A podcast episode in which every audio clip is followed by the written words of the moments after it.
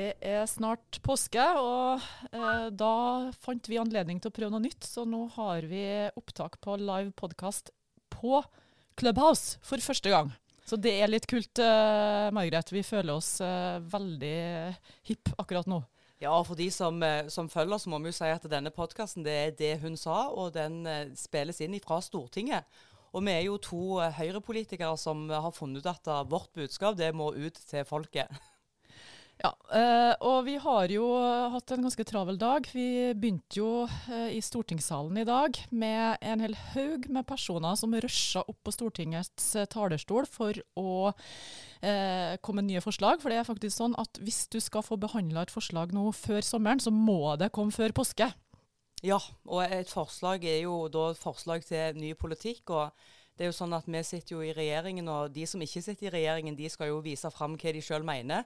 Spesielt nå når det er valgkamp. Så jeg tror vi kan eh, se for oss en veldig travel innspurt eh, fram mot sommeren. Ja, det blir kjempetravelt. Men det var vel en artig greie i dag, da. For eh, SVs Wilkinson han skulle fremme et eh, forslag om eh, bekjempelse av eh, HPV. Og fant det faktisk for godt i dag å nevne begrepet kjønnsvorter fra Stortingets talerstol. Og da hadde jeg regna med at presidenten ville klubbe ned, men så skjedde ikke, Margrethe. Nei, og jeg tenker for de som er godt opplest på kjønnssykdommer, så vet en jo at det er en eh, sammenheng mellom HPV og kjønnsvorter. Så jeg tror bare han eh, utfylte sitt forslag med, med forklaring for eh, dummies. Og hele stortingssalen eh, brøt ut i latter der. Men vanligvis er det en viss etikette i stortingssalen. da, så Vi har jo en stortingspresident som sitter klar med klubber, og klubbene såkalt uparlamentarisk språk. Og det har skjedd noen gang. Ja, altså det er ganske mye som er uparlamentarisk. Ja, som eksempel Jeg kommer ikke på noen ting nå, men jeg, har, jeg, jeg er jo veldig parlamentarisk korrekt eh, som jærbu. med vi er veldig flinke ordleggere. Ja, det er du helt sikkert. Men det er mange saker som, eh, som kommer på dagsorden framover, og det er jo bl.a. klimameldinga, som eh, vi skal debattere rett over påske. Den har jo vært ganske kontroversiell. Og eh, det er jo en eh, Stefan eh, Hegge... Unnskyld. Stefan Heggelund. Heggelund. Stefan Heggelund. som eh, er saksordfører på den. For vi har såkalte saksordførere som, som har ansvaret for å føre gjennom en sak, ansvaret for å komme til enighet på Stortinget med de ulike partiene, som eh, heftes på hver eneste sak. Så han har hatt en sabla jobb. Det har kommet inn 470 eh, forslag eller noe sånt. Ja, jeg skulle til å si det er ganske omfattende. og klart, Det er jo en utrolig viktig melding som, eh, som omfatter veldig mye. Men uh, jeg og du da, eh, Margaret, vi er jo ikke bare aktiv i podkastsammenheng og i kvinneforumsammenheng og sånt. Vi er aktiv på landbrukssida. Jeg er jo landbrukspolitisk talsperson. Og du er med i landbruksnettverket til Høyre. Stemmer det? Og da har vi vært litt redd for denne klimameldinga opp imot eh, landbruket, for vi vil jo ha et levende landbruk over hele landet. Altså Vi vil jo ha, ha lov til å spise kjøtt når vi vil spise kjøtt. Jeg er jo, jeg er jo en av de som blir litt eh, oppgitt av denne her kjøttdebatten. For hvis jeg skal måle hva jeg sjøl spiser i løpet av ei uke, så er det egentlig ganske lite kjøtt. Men jeg vil jo søren meg ha retten til å kunne spise kjøtt, og så mener jeg at bøndene skal produsere det kjøttet vi har lyst til å spise her. Så det blir en litt sånn eh, tåpelig diskusjon om at politikerne skal bestemme at nå skal vi kutte ut kjøttet. Ja, og Så kom det en eh, rapport med en forløper til denne planen, da, som var levert fra Miljødirektoratet, som skisserte et eh, ganske stort kjøttkutt som ville medføre eh, en ganske stor nedleggelse av eh, gårdsbruk rundt omkring. Ja, og klart eh, sånne ting skaper jo fort litt eh, rykteflommer rundt omkring hos ulike interesseorganisasjoner. Og i løpet av det siste året og to så har vi jo hørt fra mange aktører at de er veldig redde for eh, hva regjeringen skal komme med på dette området. Ja, men jeg er veldig glad nå for å kunne si det, at uh, her spiller man på lag med landbruket. Det blir tatt utgangspunkt i den avtalen som uh, faglagene gjorde, altså Bondelaget og Småbrukarlaget. Den avtalen de gjorde med regjeringa i 2019. Der de som første næring i hele landet gikk inn for å ta noe kutt eh, på egen kjøl. Eh, Fem millioner tonn CO2-ekvivalenter, hvis det sier dere noe. det egentlig sier det. Egentlig store tall. det, ja, det store tall. Uh, og det gjorde de på egen kjøl, kjøl og den skal ligge til grunnlag uh, for klimameldinga vår nå. Ja, så jeg tror Hvis du sitter der og lytter og tenker at å, jeg gleder meg til en saftig biff i påsken eller lammelår, så skal en kjøre på med god samvittighet. Men i dag tidlig da, så um, var det jo eh, MDG som var på Politisk kvarter, og som redegjorde for hvor de skulle debattere på sitt landsmøte, som uh, er nært forestående her nå. Og de ville gå for politisk uh, styring med eller, altså avvikling av kjøttforbruket og reduksjon på 50% Kjør på, er det ikke det vi sier? Eller? Nei, Nei, virkelig ikke. Og så, eh, når eh, Politisk kvarter er over, da, så kom nyhetene på klokka åtte. Og da var Nils Kristen Sandtrøen den første som var på. Og demonterte at det her ville bli rød-grønn politikk da ved en eventuell valgseier. Men vet du, Margrethe, jeg er ikke så sikker på det. Og Nils Kristen, det er en arbeiderpartipolitiker? Ja, Nils Kristen Sandtrøen, for dere som ikke vet det. Han er da landbrukspolitisk talsperson for Arbeiderpartiet og sitter i næringskomiteen. Så jeg har ofte mange politiske debatter med han eh, om alt ifra eh, sommerjobber i landbruksnæringa til salg av landet. Ja. Men denne gangen da, så var han opptatt av at uh, eh, MDGs utspill her ikke skulle forbindes til dem, og at uh, det ikke skulle uh, bli en, den type styrt avvikling. Da. Men poenget er jo det at hvis MDG skulle komme på vippen, så vil deres politikk prege de rød-grønne mer enn prosentoppslutninga skulle tilsi. Og dersom Rødt kommer i tilsvarende posisjon, sammen med et sterkt SV, så er det grunn til å være bekymra over hvilken landbrukspolitikk som blir gjeldende. altså. Ja, det er det ingen tvil om. Men eh, nå, vi, nå, prøver vi oss bare Clubhouse eh, samtidig som vi spiller inn, så det må jo bære preg av det òg. Jeg må bare innrømme jeg har aldri spilt inn noe på Clubhouse eh, før, og aldri snakka på Clubhouse. Nå sa jeg veldig sånn Det høres sånn ut òg, pensjonist. Men Marianne, Marianne, hun er jo på her nå sammen med oss. For å si det sånn, eh, jeg har driver med litt sånn voksenopplæring for Guro her, så jeg har eh, sittet og pinga inn Marianne Haukland, som er vår gode kollega fra, fra, fra, Nordland og Finnmark, som jeg pleier å sause i sammen. Så kanskje du, Marianne, arresterer meg nei, litt der? Nei, nei. Marianne, velkommen Hallo. til oss. Heia. Koselig å være her. Artig at dere er på Clubhouse. Ja, det syns vi sjøl òg. Og vi er nå litt opptatt av eh, dagen din her nå, inn på både podkasten og på Clubhouse. For eh, du sitter jo da i kultur- og familiekomiteen.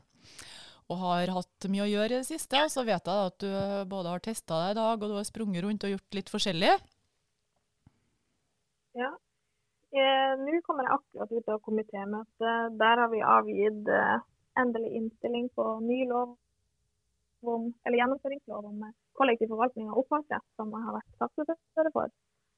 Så det var jo greit å få bli ferdig med det før påske. Og så har vi debatt i salen i dag om eh, en ny språklov som eh, skal vedtas av Stortinget. Så her er det mye som skjer. Så det er veldig artig og veldig bra. Er det sånn at vi da blir kvitt nynorsk? Hmm? Er det sånn at vi da blir kvitt nynorsk med den nye språkloven i dag? Nei, nei. Det, vi styrker nynorsk både i eh, formålsparagrafen, og så sikrer vi også likestilling mellom de to eh, skriftformene som vi har. Mm. Så det blir en styrking av nynorsk. Det gjør det. Ja, da regner jeg med mine landsmenn, landsmenn hjemme på Jæren blir godt fornøyd med det. Jeg er jo en av de som mener vi burde hatt et skriftspråk i Norge, men eh, jeg erkjenner at den kampen eh, er jeg ikke i ferd med å vinne med det første, i alle fall. Nei, jeg synes at... Det handler veldig mye om kultur og identitet, og at folk føler at uh, deres skriftspråk skal ha verdi. Og, og det, det, er noe som jeg mener er viktig at vi tar på alvor. Så, så sånn sett er det bra at loven også tar det på alvor tenker jeg. Selv om jeg også kommer fra en uh, bokmålsregion, så, så, har jeg stor forståelse for det. Det er godt vi har deg i familie- og kulturkomiteen til å debattere dette, vil jeg si. Veldig godt at Margaret ikke sitter der.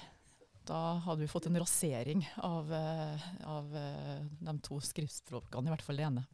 Men Marianne, du òg har uh, koronatesta deg i dag, stemmer ikke det? Mm, ja, litt uh, tidlig å si det. Jeg skal uh, time nå etterpå til å få teste meg. Okay. Jeg måtte faktisk uh, sende SMS til Tone Trøen, stortingspresidenten, og få henne til å sette opp flere mer kapasitet på testing her på Stortinget for at jeg skulle bestille time til testing, og da var alt da var det ingen timer ledig. Så, men det gjorde hun. Det gjorde hun i går, så da da fikk jeg heldigvis tid i dag til å teste meg. Ja, jeg må jo si det at vi som er stortingsrepresentanter og jobber på Stortinget, er jo utrolig heldige, for den servicen som er her, er veldig god.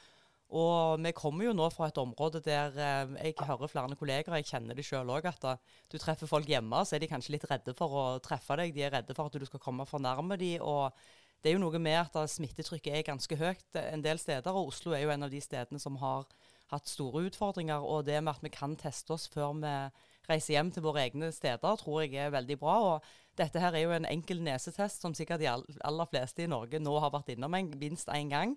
Og det er jo gjort på 15 minutter. Så det, det, er en ekstra trygghet nå før vi skal til, påske, til påskefjellet, som vi ikke skal til. Ja, det her er jo en hurtigtest, da, så det er jo eh, veldig OK, må jeg si. Men problemet er jo hvis du da skulle bli eh, positiv, eh, eller skulle teste positivt, så blir du jo hengende på Stortinget og blir sittende i garasjen. Så jeg har forstått det sånn at de har laga en sånn eh, løsning med slusing ut til garasjen, og der blir du på en måte sittende til du blir frakta i isolasjon. Ja, og det er jo det, liksom, det er jo ikke første gang jeg ble testa, det var vel for to uker siden. Og da sier hun som tester meg ja, du vet hva som skjer nå hvis du får positiv test? Så sier jeg nei, da regner jeg med at jeg må gå hjem. og Da, da er det jo full karantene, og da er det isolasjon. og Så klart Det, Det, det har jo vært mye diskusjon. Altså, det, er jo risiko. Man jo, kan jo eh, på en måte risikere at man blir isolert i Oslo. At jeg må sitte her i, til eh, jeg blir frisk hvis jeg hvis jeg blir syk, da kan ikke jeg reise hjem til familien min eller babyen min. Og, så, Nei, det... men jeg tenker Det viktigste er jo at man ikke sprer viruset. Altså, jeg har jo et barn som går i barnehagen i Alta, og en samboer som jobber fulltid. Og, um, sånn at Det er jo litt alvorlig hvis man på en måte Jeg er litt engstelig for at jeg skal være ansvarlig for et smitteutbrudd i Finnmark fordi, fordi, jeg er her og fordi jeg reiser. Så det er jo av hensyn til dem der hjemme at man passer på å teste seg. Ja, altså Det er ingen tvil om det. Når jeg satt og skulle teste meg i dag, så var jeg først og fremst bekymra på egne vegne på at jeg skulle nettopp oppleve å bli isolert og ikke kunne reise hjem til mann og fire barn. Men klart, eh, hvis en har smitte, så skal en jo ikke bevege seg i det hele tatt. og Det er jo det som er så viktig nå. Nå går vi jo inn i en uh, påskehøytid der uh, smittepresset blir høyere. Jeg skulle jo selv til, hadde tenkt meg til Sirdalen, det er jo nabofylket. Det er jo der det er jo i Agder, men uh, i Rogaland så pleier vi å si at det er en liten plass som uh, Rogaland har uh, bare kjøpt fra Agder. For det er bare rogalendinger der. Men det går jo ikke nå, så det, det blir en hjemmepåsk. Og jeg tror det er jo viktig å tenke over hvor mye en beveger seg, og hvor mange folk en treffer. Det, og det er vanskelig. Jeg har jo ofte vært i situasjoner der jeg tenker at ja, men åh, kan vi ikke bare sitte her og snakke litt og gjøre noe om de kommer? Det er jo samme familie. Hvem er egentlig kohort? og i løpet av det siste året så tror jeg veldig mange har vært i den situasjonen at en har tatt seg disse tankene. og Desto viktigere er det jo å ta den tanken og gå en ekstra runde på om det virkelig er greit, eller hva en skal gjøre. Jeg tror det er viktig å motivere seg litt ekstra nå. Eh, I Trøndelag så har det vært litt oppstyr rundt at eh, nasjonale regler nå gjelder for et område som Trøndelag der vi har veldig lav smitte. Men eh, så er jo det her viruset det, jo, det kjenner jo egentlig ikke noen grenser. Man ser jo at det har jo poppa opp rundt omkring eh, omtrent sånn på over natta. Og så har det slått om seg, sånn som i Ålesund nylig bl.a. Så det er veldig viktig at, uh, at, vi følger reglene som kommer nasjonalt nå for det om det ikke er noe smitte. Men jeg skjønner det, at det kan oppleves litt ja, urettferdig. Man er jo lei av uh, å forholde seg til alle de her uh, reglene, og, og, det er strengt, det er det. Men det er et mutert uh, virus, så jeg vet at folk er ordentlig drittlei av å høre oss si det, men vi må holde ut litt. Vi må det. Men så er det jo altså, må jeg si, det, det er vanskelig når du ser de stakkars barna som står fram på TV 2 og snakker om at de ikke fikk feire bursdag, og når Erna får. Hvorfor skal ikke vi? Ja, øh, den der øh, episoden med Erna, den, tenk, Den var jo Ja. eh, tøff, og mange bruker det å og skyver det foran seg. Eh, det er ingen tvil om det. Eh, så det var, jeg må jo bare si at det var, det var uheldig og alt det her, men det er ikke noe unnskyldning for at eh, andre skal slakke av for, på kravene. Nei, altså en ting er klart det var uheldig. Det var Ja, det er ma mange ting en kunne sagt om det. Og i den situasjonen vi er i nå, så er det nok ikke godt å, å oppleve sånne. Det begynte jo med Bjørnar Skjæran i Arbeiderpartiet, og så fortsetter det med vår egen statsminister. Og klart, eh, er du politiker, så er du et ekstra forbilde. Men det er jo grenser for hvor langt en skal dra den strikken. Og jeg pleier sjelden dele ting som andre politikere gjør. Jeg tenker at da, De innser nok selv at det var en tabbe, og de kommer ikke til å gjøre det igjen. Men jeg klarte ikke la være å måtte blogge om dette her. For når Aftenbladet skriver på sin lederplass at da, dette er utilgivelig, Erna, så tenkte jeg at da er iallfall mitt beger fullt og vel så det. Eh, og jeg blir bare helt oppgitt. Jeg måtte jo ta en prat med, med mine unger. Jeg har jo gutter på sånn 9-10-11 år. Og de hadde to søskenbarn med seg, så satt vi og snakket rundt eh, matbordet om dette her. Og så snakket vi om ordet utilgivelig. Altså hva er det egentlig som er utilgivelig? Utilgivelig er veldig sterke ord. Eh, vi kan, kan gjerne unnskylde det med at vi er i en pressa situasjon, at folk er litt på tuppa, men ærlig talt, en lederartikkel i ei, avis kan ikke skrive det. Og når jeg forklarte ungene hvilken anledning dette hadde kommet i, så hadde jo han ene fått med seg at da, dette hadde skjedd med Erna, men eh, tiåringen han sa det at da, ja, men mamma, det er jo ikke noe problem i det hele tatt. Jeg regner jo med at de overholdt meteren. Så hvis flere folk hadde pusta litt med magen og tenkt at vi overholder meteren, vi fortsetter, og at vi har litt raushet for at alle kommer til å gjøre noen feilskjær Altså Daglig så er jeg i situasjoner der jeg tenker hvordan en skal gjøre ting, og det tror jeg vi alle er. og Vi har diskusjoner òg her på Stortinget der vi er litt usikre på hva som gjelder, og hvor er kohorten. og Da er jo budskapet òg at en må sjekke de lokale reglene. Og så er det som de sier i Klepp kommune, som er nabokommunen fra min hjemme, det er lov å bruke ved. Og det er det. Men vi er alle trøtte og leie nå. Men det gjelder alle sammen. Og det blir ikke bedre av at vi har sånn eh, kollektiv kollaps og snakker om eh, tilgivelse og forlatelse, og selv om vi går inn i påsken. Ja, Så tror jeg vi skal tenke litt på det med risiko. Hva er det vi risikerer her? For det er litt fjernt for oss at uh, viruset faktisk er farlig, at det fører til død. Men uh, innimellom så ser vi jo noe reportasjer fra utlandet på hvordan viruset har herja, bl.a. på sykehus. Når, og, og, sykehusene har da mista sin mulighet til å behandle folk fordi kapasiteten har blitt sprengt. Så allerede nå så er jo sykehusene fylt opp med 80% i forhold til tidspunktet, samme tidspunkt i fjor. Og Det er ganske alvorlig, og de har begynt å avvikle andre typer behandlinger for å gjøre klart i tilfelle det kommer en bølge. Så det sier litt om alvorligheten i det her. Ja, altså Utfordringen er nok òg at det har gått så bra i Norge med håndteringen at vi ser ikke den uh, alvorlige dimensjonen som du snakker om her nå. Men klart det er jo det som er bakteppet, og at det smitter mye fortere, og at en har utfordringer med, med helsekapasiteten. Så jeg skal iallfall uh, ha en nesten like isolert påske som jeg hadde sist påske. Jeg husker jo, altså Sist påske var jo helt absurd. Vi gikk jo rundt uh, Jeg var jo livredd for å treffe folk på Kverneland tenkte hvordan skal dette her gå? Og så sitter vi her ett år etterpå og har nesten vært i samme situasjon eh, i ett år. Men jeg må jo si eh, Rogaland har jo vært ganske heldige, for forskjellen fra Oslo til Rogaland har jo vært enorm. Jeg tror ikke folk eh, i andre deler av landet skjønner helt tatt hva det er snakk om her. Her er butikkene stengt. Det er nesten litt sånn spøkelsesaktig stemning. Eh, det er altså det er, det er ikke en Du hører jo ikke uh, feststøy noen plass nå, og det er jo bra. Ja. det er vi jo vant til, vi som bor i sentrum i Oslo, når vi er her, at det er veldig mye støy. Det er altså en, et helt annet Oslo enn uh, hvor jeg noensinne trodde jeg skulle oppleve. Ja, så tenker jeg vi som sitter i distriktene og klager på, på, stengte puber og alt som ikke er bra, skal tenke og gi en liten tanke til de som er i hovedstaden i små leiligheter med liten mulighet til å komme seg rundt. Og det er jo sånn at de som er ute og trekker frisk luft, blir jo òg vangen plutselig. Det er jo vanskelig å finne plasser der du ikke er nærmere enn to meter.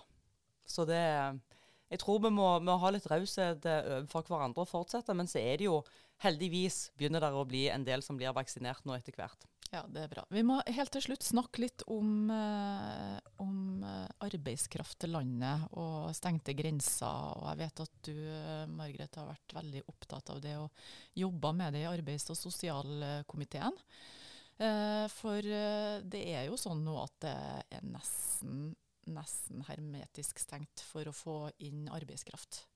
Det er kun eh, arbeidskraft som har en som man trenger i forbindelse med kritisk samfunnsfunksjon, som Mm.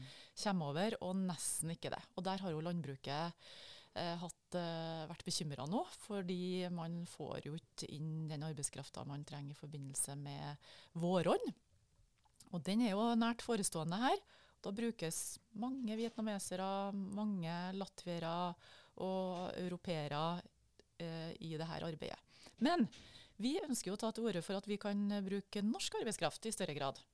Det gjør vi jo absolutt, og, og jeg ser det har jo skjedd eh, en gradvis endring i bransjen i grøntnæringen òg, der en eh, i større grad erkjenner at en trenger norsk arbeidskraft. Men eh, så er det jo sånn at hele denne, det, løsningen er ikke enten-eller. Så her må du jobbe både med å få tak i norsk arbeidskraft, du må òg jobbe med hvordan du kan få de som allerede er her, til å kunne være her litt lenger. Og du må òg jobbe med at grensene må ha en god saksbehandling for de som skal over grensen, som er definert som samfunnskritisk personell. Utfordringen i denne pandemien er jo at endringene skjer så fort, og det, det skal jo noe til å rigge et apparat og få til at alle ledd fungerer like godt. Og at det òg på grensestasjonene at personellet der er klar over de nye reglene hele tida og er oppdatert på dette her. Men eh, vi er i veldig god dialog med næringen. Vi snakker jo både med Norsk Gartnerforbund og med Bondelaget. og jeg vet at landbruksministeren og justisministeren og næringsministeren og alle er jo tett på denne situasjonen. Men eh, det er ingen tvil om at det er utfordrende. Men eh, i et langsiktig perspektiv så tror jeg at dette òg vil føre til at enda flere norske ungdommer kommer til å komme seg inn i denne bransjen. Og jeg vet at rundt omkring i landet så er det en del spennende prosjekt for oss å utarbeide ungdom i grøntnæringen. Så er det jo utfordringer både med prisen på norsk eh, mat og lønnsnivå og alt dette her, som er i et langsiktig perspektiv, som vi selvfølgelig må diskutere. Men at det er en vilje og en interesse. Altså, Ungdom er jo i dag mye mer opptatt av eh, bærekraften og hva matproduksjon faktisk kan bety. Vi ser et helt annet samspill der kokkene løfter opp råvarene. De har egentlig alltid gjort det, men det har vært en litt sånn godt bevarte hemmelighet mellom eh, bønder og produsenter og kokker som bare har fungert i et samspill. Men nå er de mye flinkere å framsnakke hverandre. Og I den anledning må jeg også bare få trekke fram eh, På Stortinget så har vi veldig mange forskjellige møter. Eh, og I Høyres landbruksnettverk så hadde vi jo denne uka her møte med to eh, unge bønder. Ei på 21 og ei på 29. som... Eh, altså Det som jeg la mest merke til i møtet med de, var jo at begge to trakk fram det med muligheten til å være sin egen sjef. Og kunne være selvstendig næringsdrivende var liksom det som hadde gjort at de ble bønder. Eh, det var jo ikke nødvendigvis sånn at foreldrene hadde gjort en veldig god jobb med å rekruttere de inn til dette yrket, for det hadde jo vært mye arbeid, lite ferie og egentlig kanskje sånn litt sånn eh, negativt snakk til yrket. Men så har de sjøl sett at yrket har forandra seg betydelig siden deres foreldregenerasjon begynte. Digitaliseringen har uh, betydd veldig mye. Det er en helt annen papirflyt og måte å drive landbruk på. Og de har jo òg sett Hun ene hadde jo Instagram-konto med å vise svineproduksjon, som er utrolig viktig. Og den der åpenheten om norsk matproduksjon. For jeg tror det er veldig få som er klar over hvor ren den norske maten egentlig er. Hvor lite bruk av antibiotika og sprøytemidler det er. Og det er jo i disse tider, når vi står midt i en pandemi, så er det jo utrolig viktig. Og det der med antibiotikaresistens og ja. Så vi kunne snakket lenge om det, men jeg syns det var Absolutt, det kunne vi. Landbruket heier vi på også, så det kan jo være en fin avslutning det nå med en eh, god tanke til bonden, som sørger for at vi nå får lammekjøtt på bordet i forbindelse med påska. Ja, blir det lammekjøtt? Er det det som er ja, tradisjon? det blir lam også. Det blir det. Hvitløps, hvitløksspekka lam, så det gleder jeg meg til. Og uten bonden, uten dem, dem så har ikke vi fått det til. Nei, og uten mat og drikke duger helten ikke. Og det gjelder vel òg politikere. Takk for oss.